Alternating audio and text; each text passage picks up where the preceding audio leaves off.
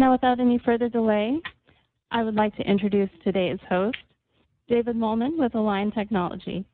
David, you now have the floor. Good morning, everyone, and thank you for joining us on today's Ask the Expert webinar 2015 Attachment Update. Everything you wanted to know but were afraid to ask with Dr. David Galler. You'll earn two CE hours for attending today's program, and you'll receive important instructions on how to obtain your CE certificate at the conclusion of the presentation. Additionally, CE hours will automatically be added to your Invisalign Doctor Site account. Please allow two to four weeks for CE hours to appear on your account. Please know you're able to listen to today's program via the webcast, and throughout the webinar, you'll have the opportunity to ask text questions, which are presented or answered at the conclusion of the presentation. I apologize in advance for unable to answer everyone's questions as our time is limited, but we will follow up after the program to answer any outstanding text questions. Today's program will be archived in its entirety on the Education tab of your Invisalign Doctor site, where you may also access archived versions of all of our previous Ask the Expert programs anytime for CE hours. It's now my distinct pleasure to introduce our speaker today, Dr. David Galler. Dr. David Galler reached the level of Invisalign top 1% provider in 2012 and has been treating Invisalign patients at his practice locations in Manhattan, Brooklyn, and Long Island, New York since 2004. Dr. Galler's Reengage program continues to be a driving force in building high-performing Invisalign providers throughout the country. Dr. Galler has been a featured speaker at multiple Invisalign GP Summits and will be the keynote speaker at the 2015 GP Summit. He graduated with honors from the University of Pennsylvania College of Dentistry and completed a general practice residency at the Brooklyn Veterans Administration Hospital. He is the current president of the American Academy of Cosmetic Orthodontics. So without further delay, I'll turn the program over to Dr. Galler. Dr. Galler, you now have the floor. Okay, thank you very much, David and Heather. Good morning, Invisalign Nation. Hope everyone's doing well. Today's date is June 26, 2015. And today's course is everything you always want to know about attachment as it exists in 2015. Uh, I am a general dentist. Pleasure to be with you now, seeing some of my people on the call today. Shout out to Dr. Salama, Dr. Janine, all re-engaged people who are out there. Looking forward to seeing you in Las Vegas. Today's statements, views, and opinions expressed in this program and related course materials are those only of the speaker. Align Technology may not endorse such statements views, or opinions, although they're the ones who created these attachments. Attendees are responsible for legal and regulatory compliance of any marketing and referral programs. Okay, basically, here's the gist of today's program.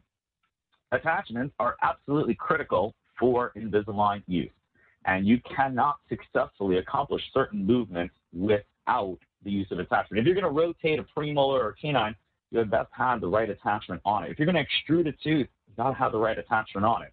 The difference between Invisalign and any other competing company out there is that Invisalign has invested money in trying to create these dots, attachments, pieces of composite on the outside of the tooth that are engineered to produce perfect effects of the teeth and the movement. And those movements help guide our cases and give us a leg up on predictability. The game is all about predictability. You make a piece of plastic, you put it over people's teeth. You want those teeth to move into the right position. So attachments are kind of like our best friends at Invisalign. And without attachments, we really would struggle with many uses.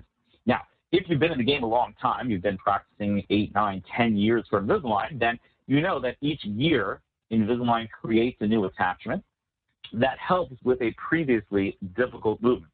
For a long time, we had a very hard time moving upper laterals. Boom, they create the multi-plane attachment, and now it's easier to move attachment, uh, move that tooth.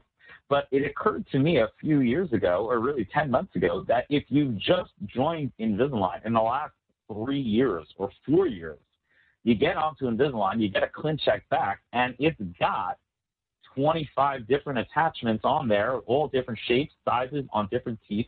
And the novice user has no idea what each attachment does, what its function is, whether it's appropriately put on the tooth or not. And the truth is, it can be very overwhelming. So I scoured all of Invisalign education and I was shocked to see that we have never really put together a comprehensive program that teaches what each attachment name is and what each attachment functions as. Because if you don't have that basic knowledge, how are you supposed to evaluate a ClinCheck? How are you supposed to troubleshoot a case where the tracking is not going well? So I went through all the material. And again, to people who've been practicing speakers and faculty and people in practice, and I said some of this is obvious. But if you've just joined us in the last three, or four years, or your practice has just started picking up steam in Invisalign in the last three or four years, then a lot of this stuff can be very, very brand new. So there are basically 10 types of attachments. There are 10 types of attachments in Invisalign. That's it. As we stand now in 2015, when this is being recorded, there are 10 types of attachments. Understanding what each attachment does on which tooth is the key to success. Now, of those 10 attachments, we're going to break them down into two classifications. The first one is called standard attachments. Standard attachments are kind of our older attachments, and they are usually rectangular shapes. They're rectangular long vertical shapes and rectangular long horizontal shapes. Those are critical for retention, for holding the Invisalign tray down against the teeth, and also helpful for translation of molars and even translation of incisors. Those are standard attachments. Those are the ones that have been around for a long time. Now, for each of the last seven years, Invisalign be creating an optimized attachment each year. An optimized attachment is an attachment that has a very, very special shape to it. So it doesn't just kind of fit into the hole in the Invisalign. There are certain active surfaces on it that the Invisalign will actively push on it to create a resultant force. And this stuff has been bench tested and created by the smartest man in Invisalign, Mr. John Morton. Now, what's the difference between what's the importance between standard and optimized? Well, the most critical appointment between uh, uh, most critical difference of understanding why an attachment could be a standard attachment, or an optimized attachment, relates to what a technician would do if your attachment breaks off mid-treatment. For example, if you have a standard attachment, which would look like something like you see on the screen now, this is a long vertical attachment. This is a horizontal bevel attachment. This would be a long vertical attachment here and here. If one of these bad boys breaks off during treatment, the technique that we often use is that we use the previous aligner that the patient is wearing as a template to put it back. Again, for a standard attachment, the correct technique is to use the previous aligner as a template to put it back on because the shape for a standard attachment is the same shape that's in the actual Invisalign. So when you put that shape on, that shape is the same that the Invisalign cutout or opening carries over. It's like a lock and key, it fits in one to the other.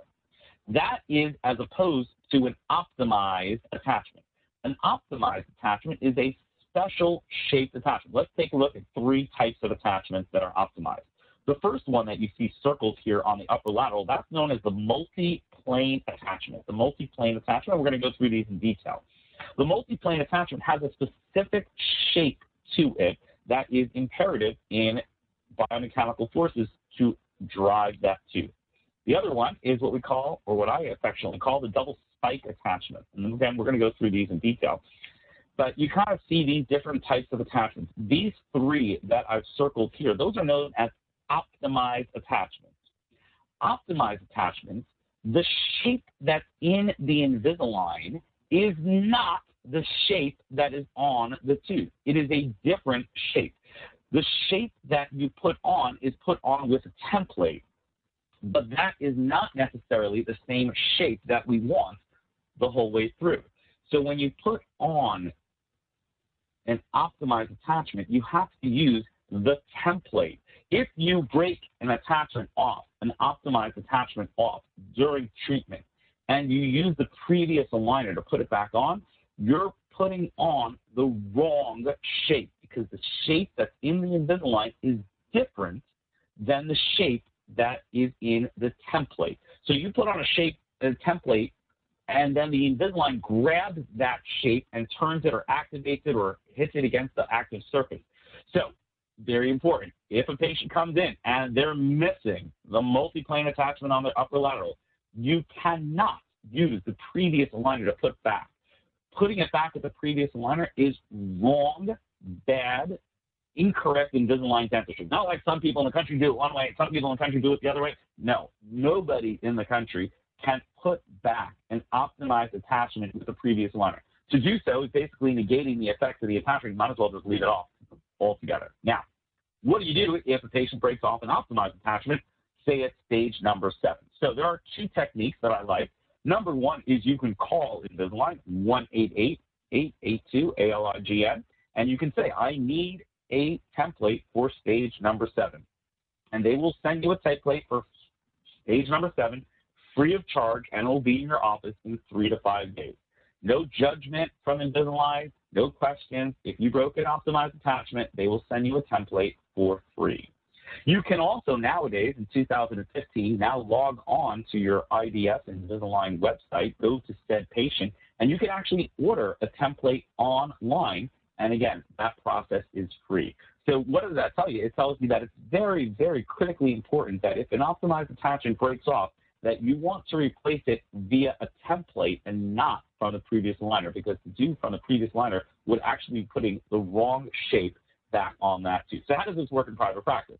So in private practice, let's say, you know, I'll say to a patient, listen, if any attachments break off, call me up. The patient calls up, hey, broke off an attachment. I'm like, where was that attachment? Which tooth is it on? Count your teeth. And if they say, hey, it's one of this front front middle one, I'm like, oh, that's an optimized attachment. I'm like, all right, come back in next week at Tuesday at 5 o'clock, and by then I'll have the template. But if they tell me, hey, it's one of these long vertical or long horizontal attachments, then what I'll do is I'll say to them, come in today, and I'll put it right back on using your previous aligner. Now, the key to keeping attachments on, believe it or not, is to etch. And I used to have about 10 to 15% of my attachments break off during treatment. And the mistake that I was making was that I wasn't etching the tooth. If you want the attachment to stay on, the key is you have to etch with 37% hydrogen fluoride, so whatever poison you use. Uh, I think I used a 37% shine brand.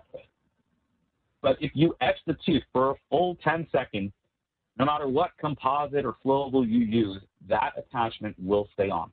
The other attachment trick that we like to use is I like to use G-Bond, or today's next generation, known as G-aenial Bonds. That's made by GC America.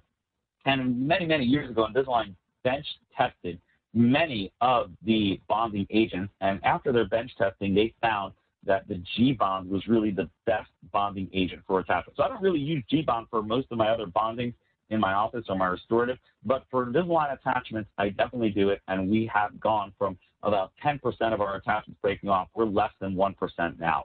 Uh, if an attachment breaks off, it's kind of a, a weird situation. It's kind of a, an unusual thing nowadays. And I think the key to everything is when I started to really etch every single tooth. So even if you're using a bonding system that is like a self etcher, self primer, self everything, you still need to use an etch before that. So I etch and then I use a G-Bond, and we usually get them to stick real well.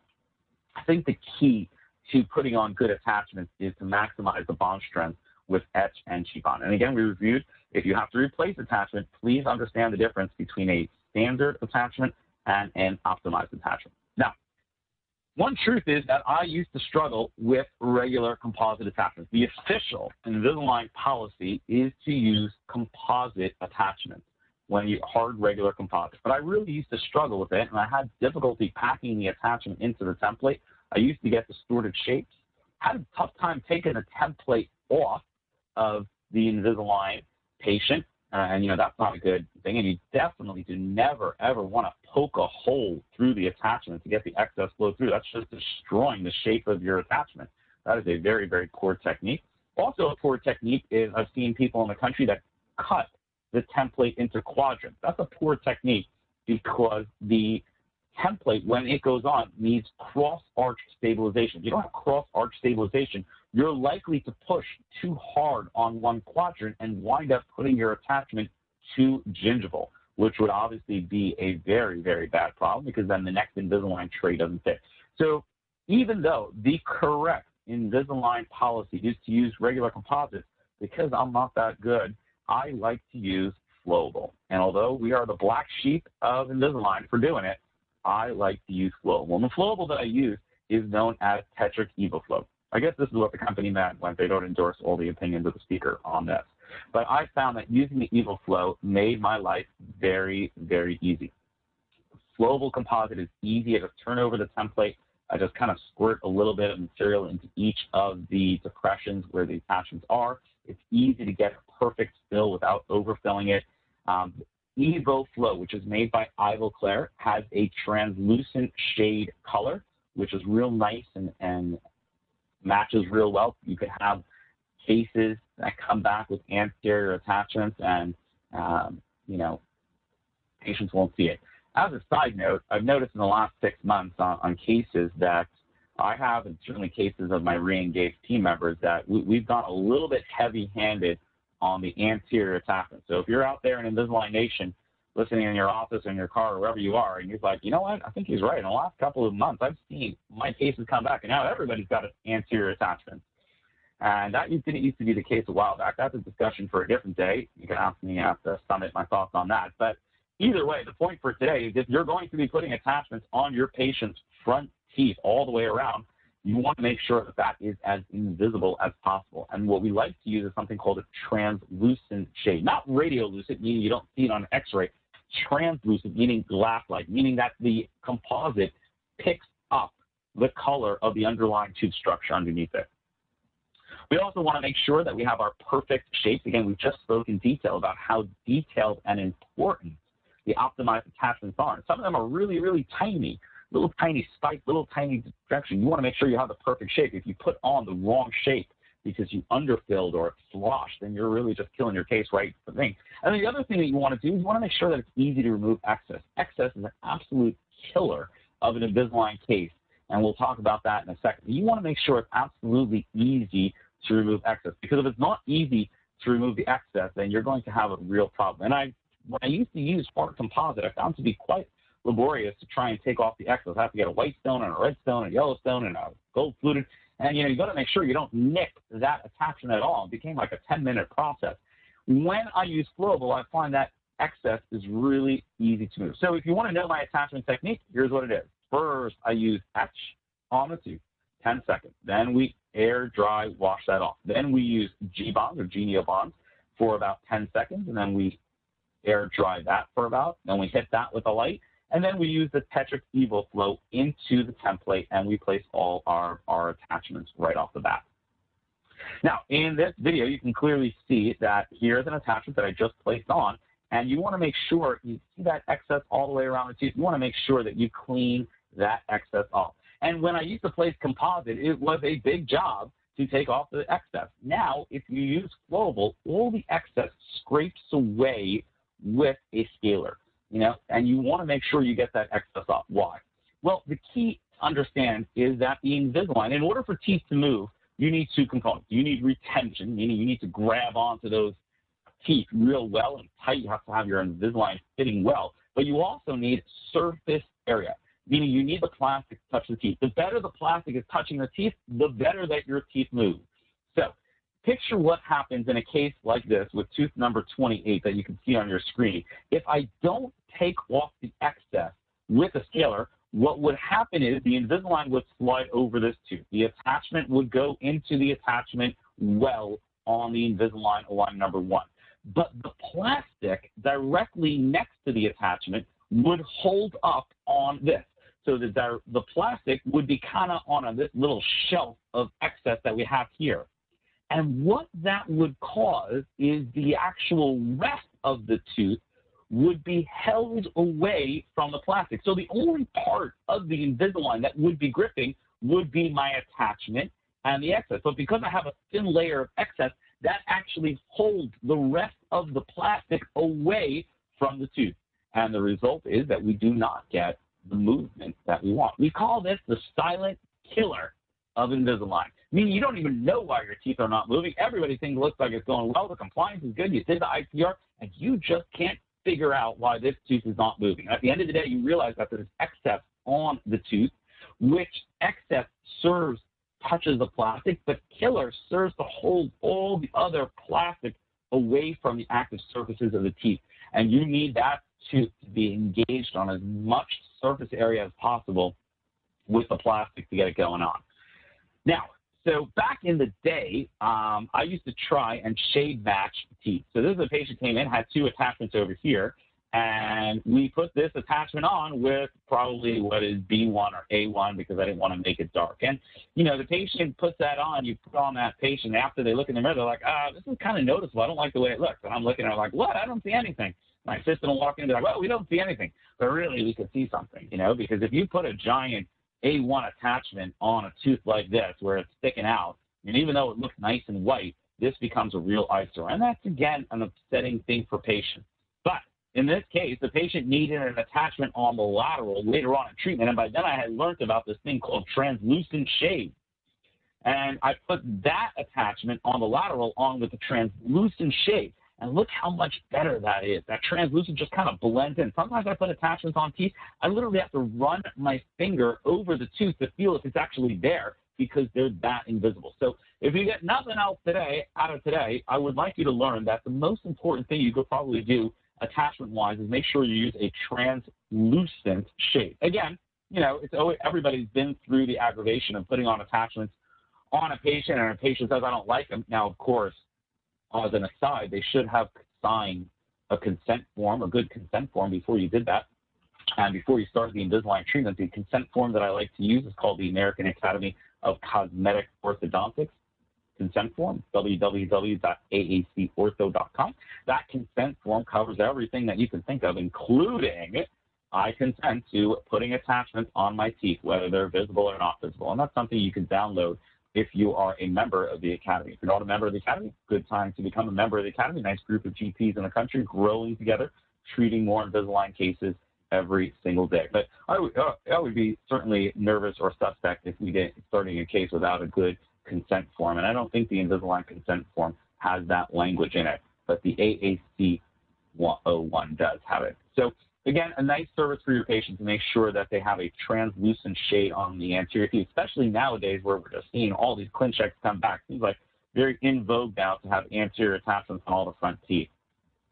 Now, most people don't screw up putting on an attachment, but two quick hints about putting on your attachment will make sure that you're super solid. Number one, when you put on an attachment, we like to have the patient bite into the template while you're curing it.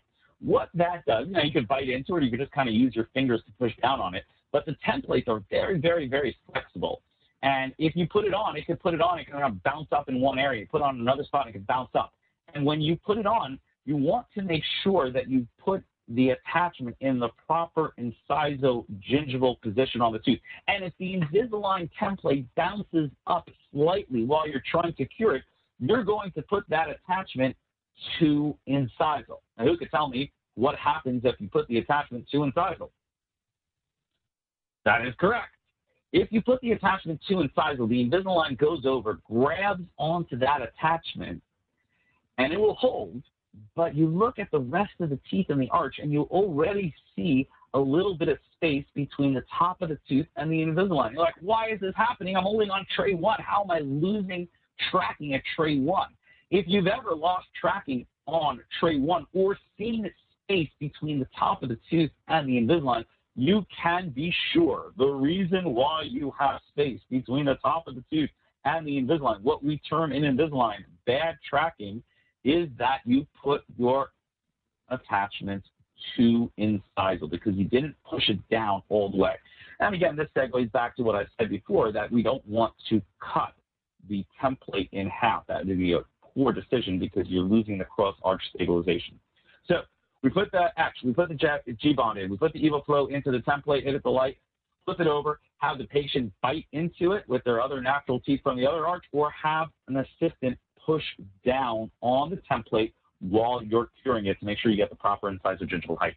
The other thing that we want to make sure that we do is I take the curing light and I press it directly up against the tooth attachment because we want to push real hard because it is very easy to make an attachment that is too buccal wide than it's supposed to be. You're supposed to make an attachment that's three millimeters wide, and you can very easily make one that is three and a half, four millimeters wide. So let's think about what would happen if we were supposed to make an attachment, let's call it a horizontal bevel attachment, and it was supposed to be three millimeters wide, but we went ahead and we made one that was four millimeters wide. Or three and a half millimeter. Now, your eye can't see the difference between a three and a half millimeter attachment and a three. But let's think through what happens. Now, okay, take it off and take off the flash. Now you put the Invisalign tray number one on. And when you do that, the attachment fills into the depression in the Invisalign. But because it's slightly bigger than it's supposed to be, it is more buccal than it is supposed to be. It will engage in the depression in the Invisalign, the, the attachment hole, but then it holds the plastic of that tooth and probably the teeth next to it away from the teeth. And if the plastic on the buccal surface of the rest of the tooth is not engaging on the actual buccal surface of the tooth, well, then you have a problem. This is, again, the silent killer of Invisalign. You don't even know why the teeth aren't moving. Everything seems to be okay. The reason why the teeth are not moving is because you don't have enough surface area engagement between the plastic and the buccal surfaces of the teeth. And if you don't have that, well, well the teeth are just not going to move. How did it happen? Well, we put on an attachment that was a little bit too wide. Why is it too wide? Because especially if you use hard composite, it's very easy to overfill that template. If you overfill that template and the excess does not pour out, well, then you have a problem. So use the flowable, fill it to the brim. Then we flip it over and then we hit it with the light and we push the light directly up against the attachment, against the tooth, so that if there is any excess, it will flow out of it. And then, of course, we will remove that. All right. Now, last thing before we get into the attachments in terms of the types and numbers and names, a lot of people like to show patients the technology that's involved with Invisalign, and that's via what we call the ClinCheck, you know, computer programming system. And if you have the ClinCheck computer programming system, um, you know, you want to show that to the patient. Now, this is a prospective patient who comes in and just is trying to get educated about Invisalign in general. So I'll show them what a ClinCheck looks like. Obviously, I don't have their ClinCheck ready. They haven't committed to the case, but I could show them another patient's ClinCheck. Now, if you show a patient a ClinCheck like this, and they look at that and like, well, I can't visualize myself wearing something that looks like that. It looks like the teeth have chickenpox on them, all those big red dots. And for some reason, in the Invisalign software, the default for attachment color is this red color. But there is a way to go on your ClinCheck into the file area on the top left-hand part of the screen where they have the settings, and you can change the settings on the computer uh, that you're using to change the attachments from red to white. So on your presentation computer or the computer that you do consults on with, you would want to change the attachment color from red to white. You show the picture on the right-hand side here, and people can say, yeah, I can visualize myself, visualize myself with these attachments on, and they will be invisible. A little bit hardcore sometimes for patients to see their teeth with these big, chunky red attachments on them. So just a little trick of the trade. This is a per computer setting. So you set it on your consult office, and all the ClinChecks that come up on that computer will come up with white attachments. Go to your back office and change it over and open the same ClinCheck over there. It will come up as red. So this is a per computer setting. Each time you change it on the computer, all the ClinChecks viewed on that computer will come up in the white color. So just a little trick of the trade that we like to do. All right. This is the official 2015 attachment list that exists today. This is the only list that I know of, of in existence that describes in detail what each attachment does. There are 10 attachments that we use typically in Invisalign. And each year we kind of create one more. So we got the horizontal bevel, we got the long horizontal, the long vertical. Those three are actually the standard attachments. And who can tell me the difference between standard attachment and optimized attachments?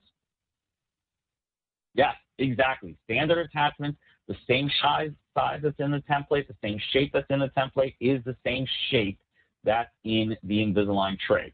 Then the next seven, from the teardrop all the way to the G6 attachments, those are used for optimized movement. And again, if an optimized attachment breaks off during treatment, it is improper to use the previous line or put it back. You got to call for a template or go online. And it's free. Why wouldn't you do that? All right, so here we go. Buckle up. Let's do the 10 attachments that we have. The first most common type of attachment is something called the horizontal bevel attachment. Looks like a small, thin rectangle, horizontally positioned, most commonly on the premolars.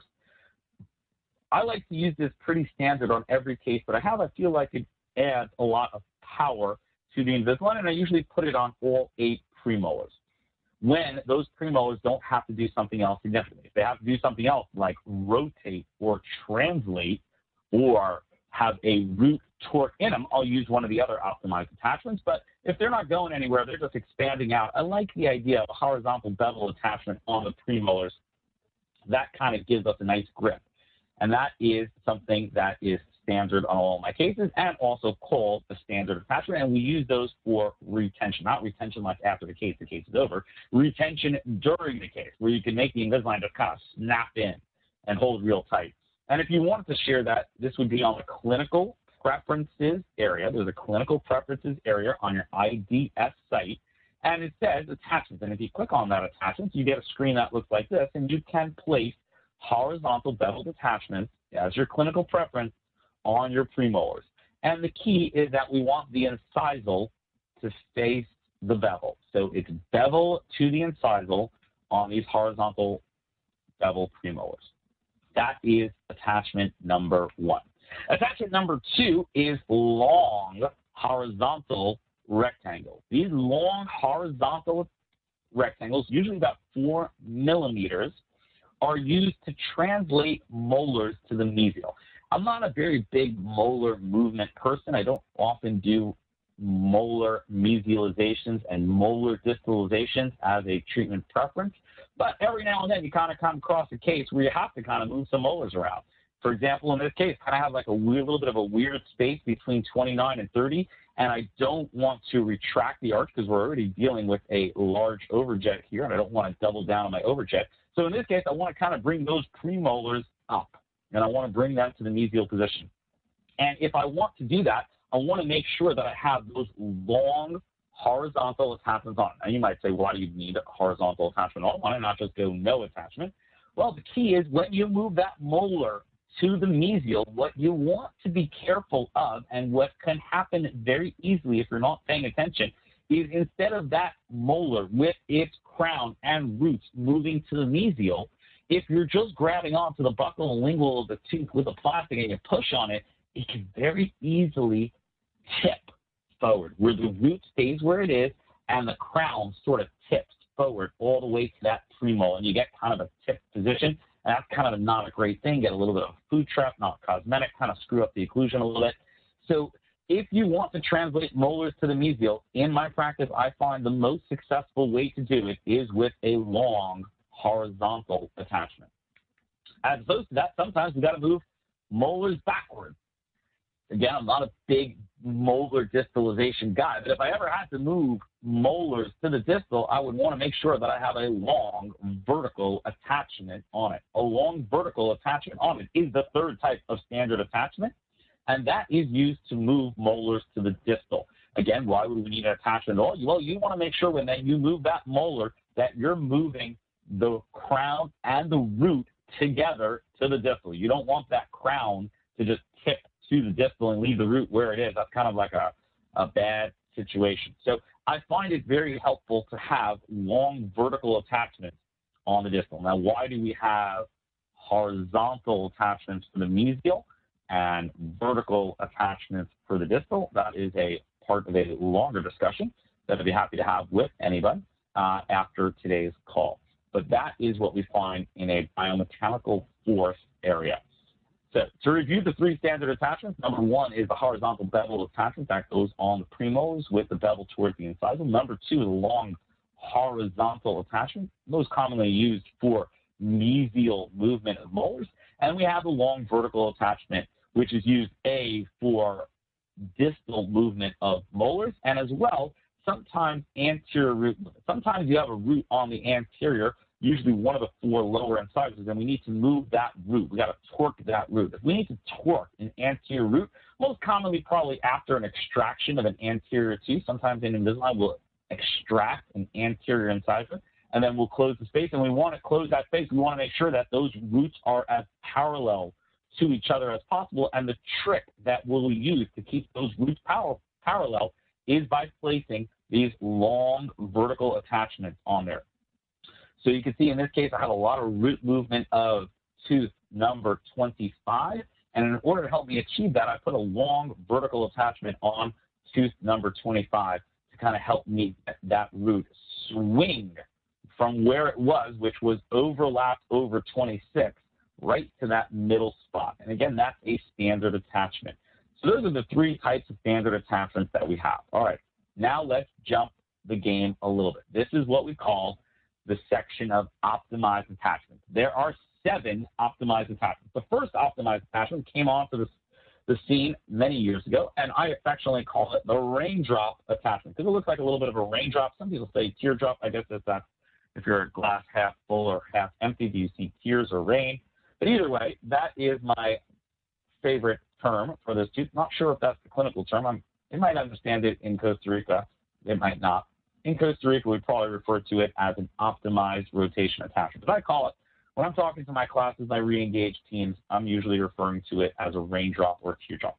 Now, this brilliant little device is specifically designed to help us rotate canines and rotate premolars. It has a special shape that is custom made based on the canine or premolar anatomy because we know that not every single canine, not every single premolar has the same anatomy to it.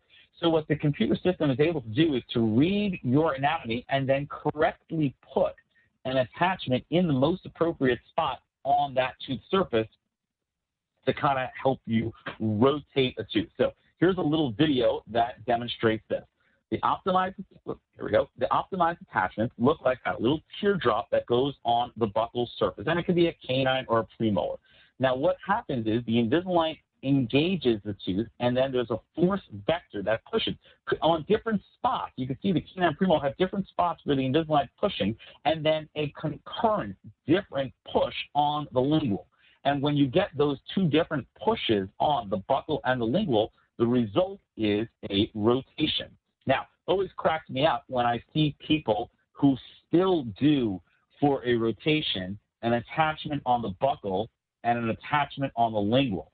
That and they explained it to me a force vector system. I'm like, dude, that was what we did in 2009 before they invented the optimized attachment, by definition, has a force vector system on the buccal and a force vector system on the lingual. You just can't see it in the plastic, but there's a part of the plastic that's bent in that is creating the same force vector system, but it's done by a computer instead of you, and it's done to perfect proportions and strength. So again, very, very important. So that is number four, the optimized attachment for rotation of premolars and canines critical, critical. Before that, we used to not struggle, but it used to be hard to rotate a canine. Now I can turn a canine 45 degrees, 90 degrees without even thinking about it. Now, the fifth one is what I call the double spike. Well, I'm not sure that that's the clinical term, but that's how I refer to it. The double spike attachments can appear on canines and central incisors and premolars. So centrals, canines, and premolars sometimes see these little double spikes, and they're used to translate roots so if you can see that canine on the screen here, if I want to take that canine, I wanted to translate it to the distal, my worry would be that I would move the crown without moving the root. So what the force system does here is that it pushes on both spots. So there's a force that pushes, let's say, x plus 1 over here. But at the same time, brilliantly, the Invisalign is actually pushing on this surface as well, as well. But this one's pushing x plus 1, but this one's only pushing x. And the overall effect of pushing at 50% power on this and only 25% power on this is that this one wins out and the tooth starts moving to the distal, but not moving so fast that it tips because there's certain force here that's keeping that root upright. So translation of central canines and premolars are real important and you get a force vector system that's pushing on the teeth. So the overall effect is that the tooth kind of teeter tots back, forth, back, forth, back, forth until it gets to the right position. But then you have the crown and the root in the right position. Where this comes up really, really importantly is when you're closing a diastema between two central incisors. So you're closing the diastema between two central sides. The last thing that you want to do is tip those crowns together. Because if you tip those crowns together, 30 seconds after your patient stops wearing Invisalign, that space is going to show. That space is just going to pop right open. If you ever had a case and you finish the diastema and you're like 30, 30 minutes after they took out their Invisalign tray, boom, that space opens up. You're like, oh my God, they've been wearing for 10 months. Why did it just open up? It's because you tipped. One of the reasons could be because you tipped the crowns together and the roots have stayed where they are. So when we have a situation like this, we want to make sure that we move not just the crowns together, but the roots together. You see, we kind of tip those teeth. And the way that we can make sure that we do that is with that double spike attachment for translation of the roots. So translation of the roots is real important. And again, you might have a patient and you're thinking to yourself, oh man, the patient's going to be so upset if I have these anterior attachments on these two centrals. But if you understand what these central incisors do with the attachment, you'll realize it is critical to the case. So you might want to double think before you take it out. It's also important, instead of not just translation, but also important in terms of root torque. So in this video, you can clearly see that we have a canine where the root is torqued to the mesial. And I want to kind of affect that movement and torque that canine to the distal. So you have these two attachments that have two active surfaces on it, and the force vector system creates a moment that then moves the root into the right spot. Without the attachment, you're pretty much not going to get that movement done. It's also affected in translation of tooth. So the same double spike does two things. It does root torque and root movement. And again, that's an example of those two central incisors closing together. So number five and six are both what we call the double spike attachments, and they are used for number one, translation movements as well as root movements. On your staging treatment system, it would look like these two dots. So you'd get your treatment form back, and this would say, oh, that's a horizontal bevel, that's a horizontal bevel. But these two, when you see those two dots, that's an optimized double spike. And in this case, I got optimized double spike on my 8-9 and 22-27. Again, I don't think that that's the correct clinical term, double spike. I don't know if they'll understand that in Costa Rica. You might just want to call it the root torque optimized attachment or the translation attachment. But when you see that in your ClinCheck, you know what it is. Number seven, the favorite one of dentists across the country. Back in the day, the upper laterals used to make us crazy. Everybody was losing tracking on these upper lateral cases. Now, they invented what we call the multi-plane attachment. It's a brilliant little attachment that goes on to these laterals, and it helps the lateral both extrude and rotate at the same time, which used to be a major struggle. And not just that, it has a special lingual pressure point that you don't even know about that is actually helping the tooth push. So we used to lose tracking on uh, laterals. I mean, 75% of the time we used to lose tracking on laterals no matter what. Nowadays, we got that number down to about 10, 15% of the time. And the difference is this multi-plane attachment. Let's take a quick little video and look at the effect of this multi-plane attachment. So here we have a tooth that needs rotation and extrusion. So we get this multi-plane attachment that's put on defaulted by the system onto the buccal surface. And what it's going to help me do is both rotate and extrude this tooth in two different directions at the same time. Kind of call it the corkscrew movement. It's going down and in at the same time.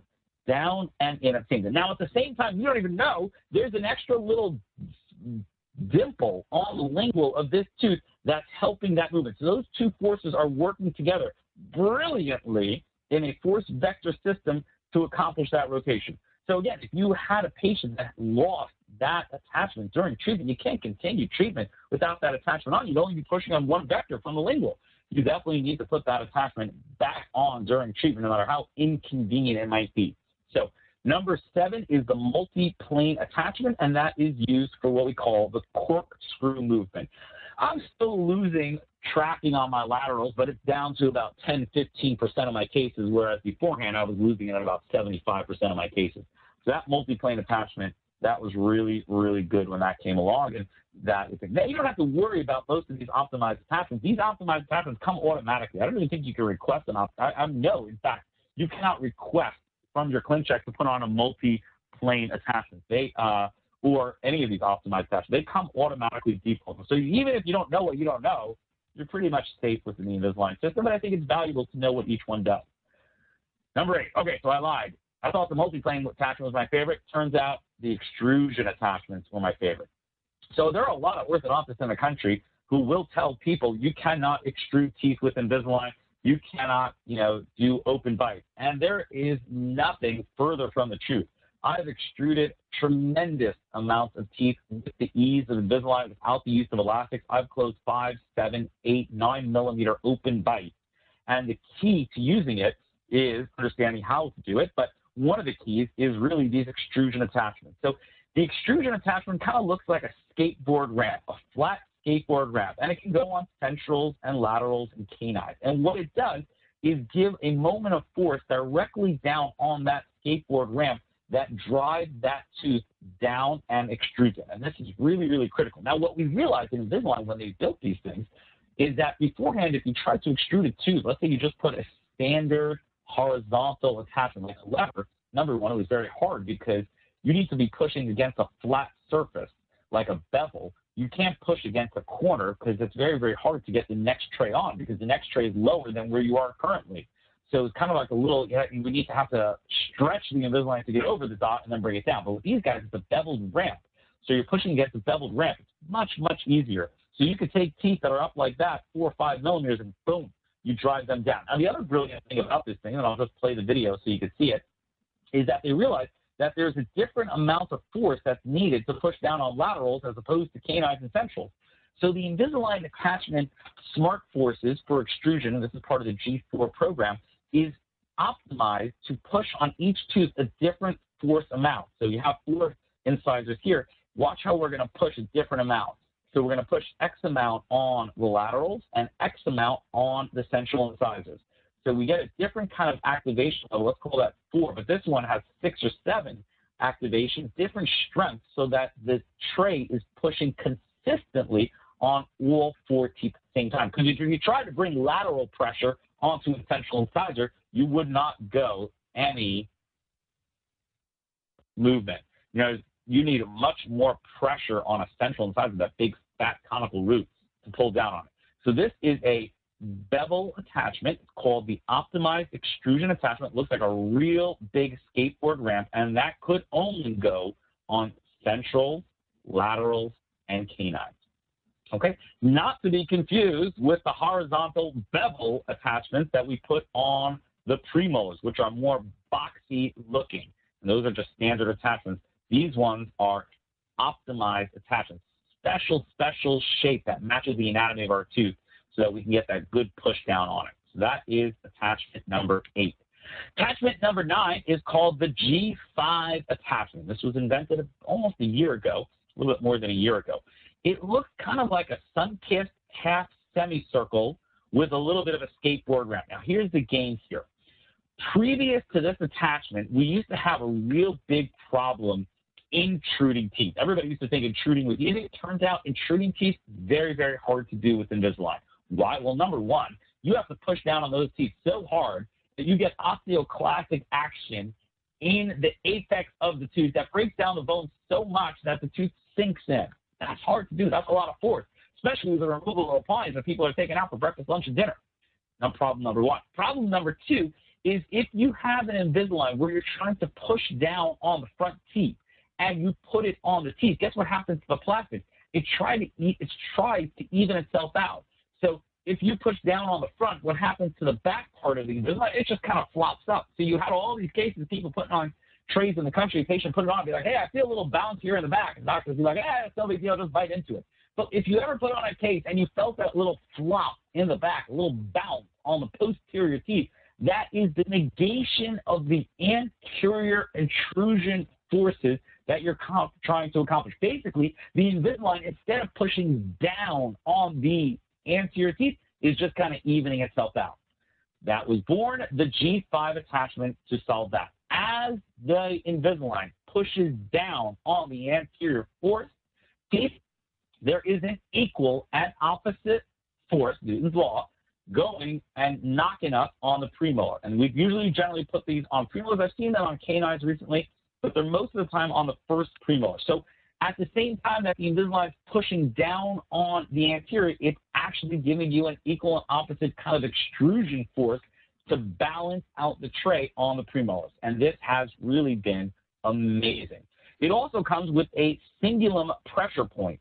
Again, we realized with Invisalign that just pushing on the incisal edge of the tooth might not give us the correct vector and moment of force that we want to intrude the tooth.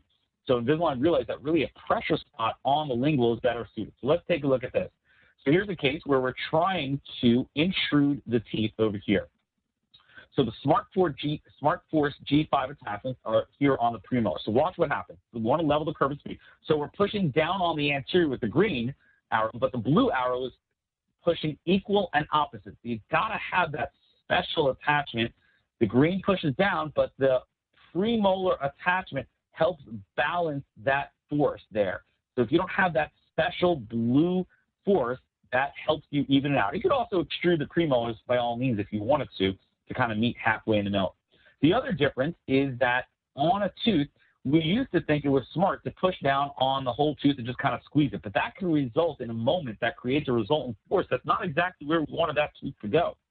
So with the G5 attachment, we actually have this little pressure area on the cingulum of the tooth, and when we push on that, whoa, that drives the tooth straight down the apex, and you get a perfect intrusion of the tooth. So back in 2011, 2013, I was very gun shy on deep bite. Now I'm much, much more bullish about doing it. All right. Now, let's move to number 10, the final one. The G6 attachment was just created last month, and it is for use with premolar extraction. So if you have a case where you're extracting the first bicuspids, we talked about a couple of things that we're worried about already. Who could tell me what the first thing you'd be worried about with a premolar extraction? Correct. You'd be worried about the canine tipping backwards instead of distalizing. So the G6 attachment has a special double spike again on it that helps keep that canine and root going backwards. The other key when you're extracting a first bicuspid is what you want to do is you want to retract the canine, the lateral, and the central incisors. What you don't want to happen is you don't want the premolar and the molars to come forward. Again, the plastic doesn't know the difference. The plastic just knows the teeth are getting closer. But the same plastic that could be pulling the anterior teeth forward, let's say those anterior teeth stay where they want, and what happens if the posterior teeth come forward? Oh, that's a result we don't want. We don't want the posterior teeth coming out of their set occlusion and coming forward. We want those anterior teeth to go backwards. So what they built is these kind of little half moon. Let's call that a half moon. Again, these are not clinical terms. They're just my own monikers for these things. I call these guys the half moons. Three half moons directly put on a specific spot on the tooth. And what that will do is the Invisalign is actually pressing against that spot so that the Invisalign is preventing those molars and premolars from coming forward and instead allowing the canine to distalize really important. And this is the staging that will happen. Okay? Now, at the same time, we also make sure that the canine distalizes and the central incisors go back without those molars and premolars coming forward. The other thing it does is make sure that those central incisors don't get tipped backwards, that they stay in their proclined nice area because it's very easy to kind of when you're kind of distalizing those canines and centrals and pre uh, and uh, centrals and, and, laterals to get them to kind of tip backwards or retrocline. We wouldn't want that to happen. That would look very uncosmetic. So the G6 attachments, again, this stuff is automatic and would happen if you presented with the case with premolar extraction. I don't believe you need to ask for it at all. Your technician would already have put these in. But if you're into extracting first bicuspids and closing the space with Invisalign, the G6 attachment will keep you nice and safe. Okay, this is what it would look like clinically. You got those kind of half moon attachments on the premolars and molars, and that's going to prevent those guys from coming forward so we can maintain our nice class one occlusion on the molars. In that. So that sums up those 10 types of attachments, okay? And I thank you for joining us today. Uh, again, I referenced the American Academy of Cosmetic Orthodontics before. The website for that would be www.aacortho.com.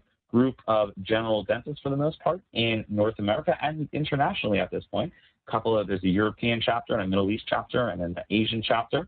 And this is a nice opportunity to join a growing group of dentists in the country who are using Invisalign as a cosmetic option to straighten and align their patients' teeth to make them happier and healthier with a better occlusion. And they have a journal and a nice couple of things in it, and it would be our pleasure to welcome you with open arms into the Academy. David, that's all I have for today on attachments. Nice timing on that.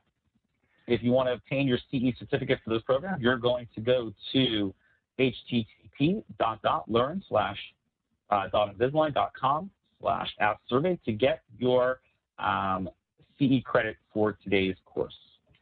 Well, thank you, Dr. Galler. Great presentation. I want to cover one quick thing that's very important in order to receive your CE certificate, as Dr. Galler had mentioned for this program. Currently on the screen right now, there is a link take a quick survey. Once you complete your survey, you'll have immediate access to your CE certificate, so please go there after the completion of the program. If you experience any problems with viewing any of the presentation, the archive program will be available on the Education tab of your Invisalign Doctor site. I want to thank Dr. Galler again for a great presentation and for all of you for taking time out of your Friday to join us. We look forward to seeing you on another the Expert webinar. Thanks very much.